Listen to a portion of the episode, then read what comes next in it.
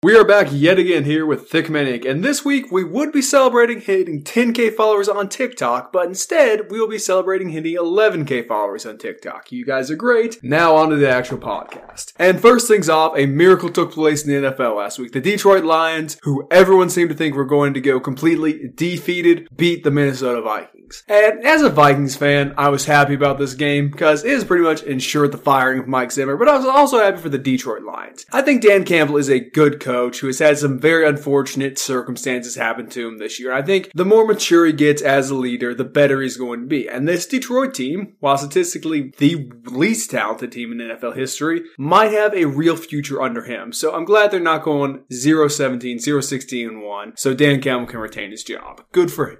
Good for the kneecap biter. Well, you know, some would say that good coaches aren't 1 10 and 1. What is it? Uh, that's, I can't count 13 games into the season. But the funniest thing about the Lions actually beating the Vikings is that it feels like it's almost certain that they're going to ruin their chance at the first overall pick this year. They've lost multiple games this year by a field goal. Prior to them finally earning a win, they actually wound up tying a game. To me, this shows they're definitely going to find a way to win another game, and then they're going to vanquish the first overall pick to the Texans or the Jaguars, who I think, you know, we love to talk about how bad the Lions roster is, but the Texans roster, I think, rivals how bad that Lions roster is. And the Jaguars roster is also very bad. So now that they finally have tasted victory, the wins are just going to keep stacking up, and Dan Campbell, like you said, is going to keep biting kneecaps. Now, while the Lions may be the hottest team in the NFL for the rest of the season, there is one game that I think is going to have a lot of importance on it that no one is going to watch. It is the most important, unimportant game of the season. The Texans and Jaguars are going to square off on December 19th, and the loser of that game, I think, is going to determine the first overall pick. And if they find a way to tie, I'm, the Jets will be the first overall pick. Jaguars also play the Jets for the record. Well, you know, and for some reason, I do have a little bit of faith in the Jets. They always find a way to win those weird games. Well, look, if this were last year with someone like Trevor Lawrence in the draft pool was regarded as a franchise changing quarterback, I'd say, yeah, you probably shouldn't win any more games. But as much as I love Aidan Hutchinson and as high as I value him, I don't think a really high level defensive end or a really high level left tackle is enough to potentially ruin your coach's gig and tank for. I think the Detroit Lions need to be about winning so they can get a winning culture in there, finish season strong, and have momentum going into next year rather than just getting another good player and keeping with their terrible culture. Because let's be honest, Detroit has had a terrible culture for a long, long long time. Well, I can see I can see that part of the argument, especially due to the fact that there isn't a high quarterback prospect in this draft class. I also don't think it's safe to assume that Aidan Hutchinson is the guaranteed No, first and overall it's pick. him or it's going to be a bunch of tackles, I feel like. I don't think the Lions would take a quarterback, and there isn't really a true quarterback good enough to justify them bringing him in there with Jared Goff's contract. Like, no one in this year's draft is really good enough to build a future round 100% guaranteed. It also does decrease the value of their draft pick when it comes to if there is a team crazy enough to trade up. Maybe there's a team that's in love with Kayvon Thibodeaux, or they need that franchise left tackle in Evan Neal, and they just want to guarantee that no one else is going to take them. It it does decrease the value of the pick from that standpoint. Although it's impossible to know if there is a team out there willing to pay a price for the first overall pick. Oh, there are plenty of teams willing to pay a price. The question is if it's a high price name, big enough price to actually get that pick. And for the record, I'll just throw this out there. Evan Neal, Avon Neal, however you want to say his name, very good tackle. Don't get me wrong. I don't want to be misconstrued saying he's not, but I actually have Charles Cross as the best offensive lineman in this year's draft. okay. Man from Mississippi State, never heard that complete freak of nature, six foot five, three ten, quick as a bullet. He might wind up on your Giants. Is he now? You know, educate the uneducated here. Is he being regarded as a first round pick currently? Because I have not personally heard his name being tossed around. I I feel like he's certainly being regarded as a first round pick. I don't know how highly he's being regarded. I just know from the very limited film I have watched, he looks very special, particularly in the pass block. Like, That's what you need in the modern NFL. So watch out. What about uh, the NC State tackle? I'm not going to even try to pronounce his name. Oh God, let me think. He is regarded really highly as well. Like Kim Inkuuna, Inkuono, Something. I don't know how to say it. I don't know. He'll probably be a top 10 pick. He certainly will be a top 10 pick unless something changes the coming days, but I just don't have him that eye. Granted, I have not watched film of him yet, so things may change. But from watching college football this year, I know that Bella Down from Mississippi State's pretty special. But we have gone very far off topic into talking about offensive tackles. I would like to briefly shift things back, then we will move on to our next topic. It's good that the Lions are winning games, both for the NFL and for their sake. And it's good that the Minnesota Vikings lost this game for my sake, so I can celebrate Mike Zimmer's inevitable firing. So you root for losses at this point? That you know, that's not the best standpoint to take. Best point of view. I root for a fan. new coach, and I know exactly how stuck in their ways Minnesota Vikings ownership is, so I'm just open to change. But speaking of change, the number one seed in the AFC has not changed in the grand scheme of things. We were spared one year of the Patriots dynasty. Now they're back. This time with Mac Jones. They are the team to beat in the AFC. They are red hot, and despite passing the ball a grand total of three times, they beat the Buffalo Bills last evening. And I'm a Bills fan, so this might sound a little bit biased, but I'll say this. Your second Having team is the teams- Bills. Don't you know? You're a Vikings fan. Don't come in here. It's- I'm a Bills supporter. There you go. That's the nomenclature.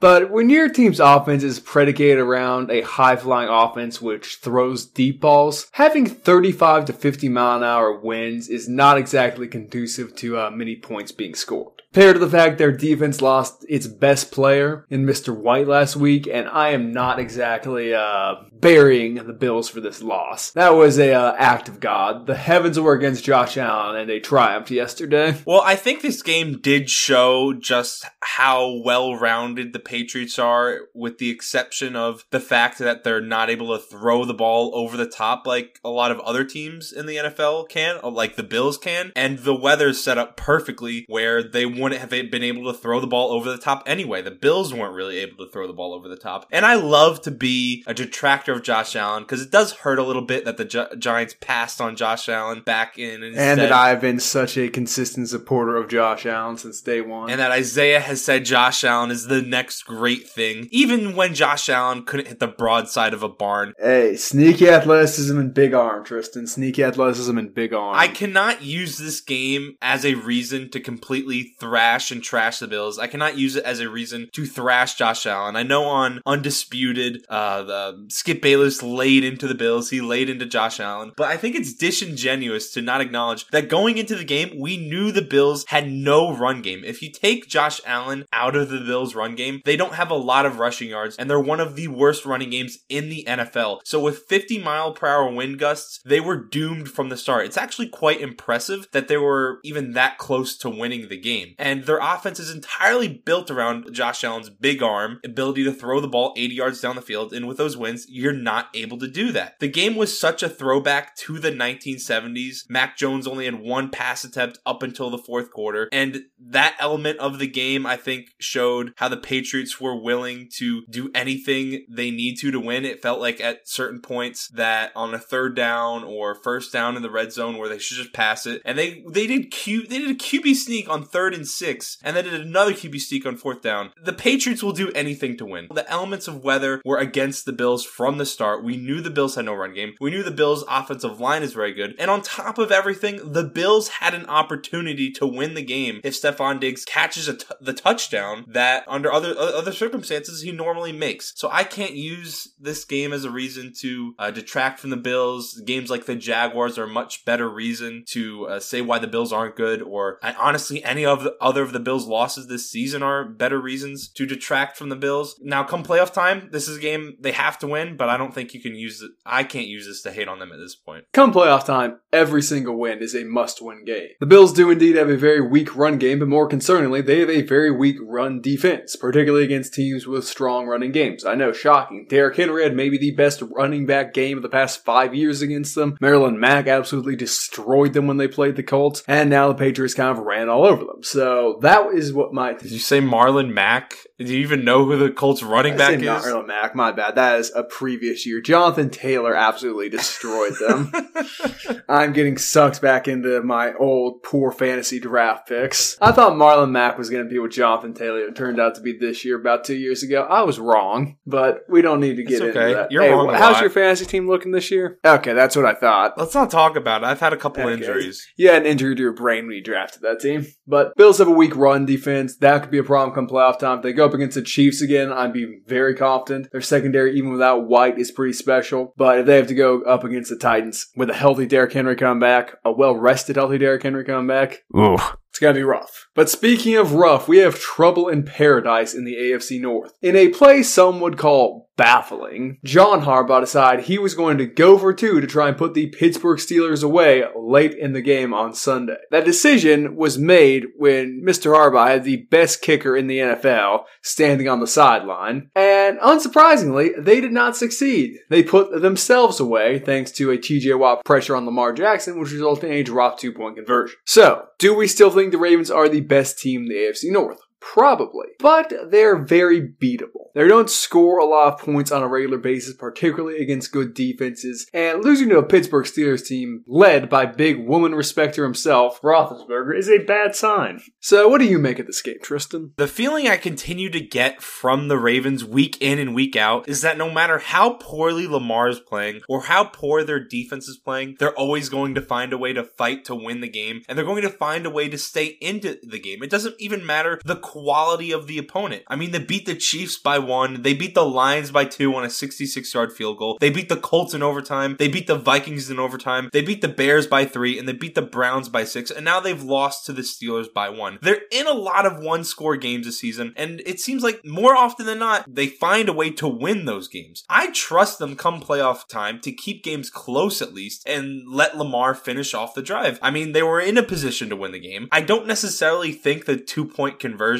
was a horrible decision. Uh, I mean, it was a dropped pass. It wasn't the worst pass ever. Uh, The play just didn't work out. And at the end of the day, they still have a two game lead on the Steelers. They still have a two game lead on the rest of their division. So they're still leading the AFC North. Also, on the two point conversion, there was an encroachment that could have been called that, that wasn't called. This game doesn't mean a lot to me from the Steelers are back or the Ravens are done. I think the Ravens are cr- incredibly consistent on how they've been winning games this season. I think no matter who they seem to play, it seems to be a close game. For the record, they're only one game up on the Bengals, a Bengals team who beat the brakes off of them the last time they played. And I will say the last game they did play, which had a more than one score disparity, was a few weeks ago and was a loss to the Dolphins, but they have been staying games very well and winning them late. My issue with the Ravens is I think they're a very good team and will probably be a wild card team, but they play the Packers, they play the Browns, they play the Steelers, and they play the Rams in the next four games. Excuse me, the next five games. And they play the Bengals again. So there is a very real possibility the Ravens lose three of those games. They play quite a few good teams. Like the worst team they play is a Browns team which has their running backs healthy. That's not exactly a uh, promising way to close your schedule.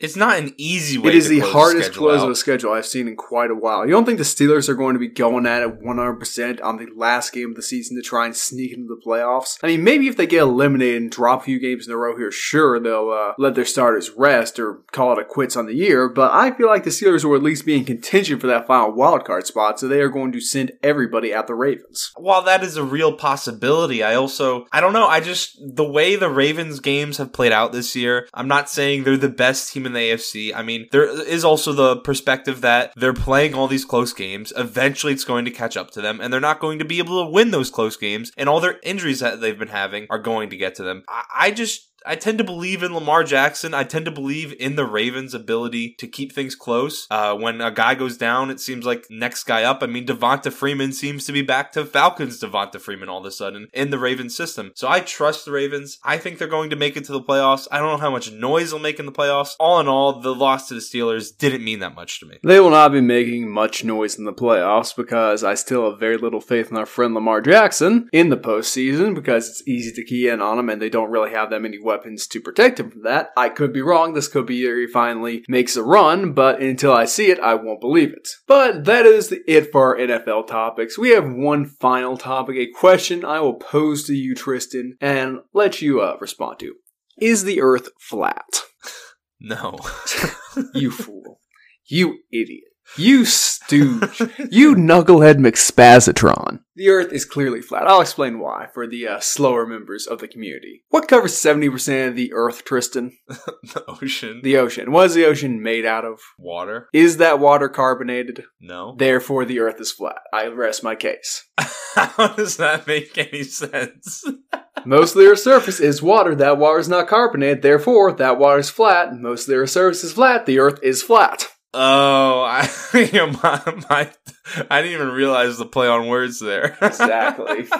There is no play on words. We live in a flat Earth, or should I say, on a flat Earth. Although some people do live underground, so they could be in the flat Earth too. But we here at Thickman Inc., who are proud flat Earthers, would like to thank you for your continued support. Thank you for tuning into this week's podcast. We try and do the podcast every week. Sometimes there's a scheduling conflict and we miss one. If you somehow, thanks for the support once again for the 11k followers on TikTok. If you somehow found us from YouTube, follow us over on TikTok, vice versa. We're also on Spotify if you need to close the app and listen to our voices in the background. Like the video, subscribe, and we will see you in the next podcast.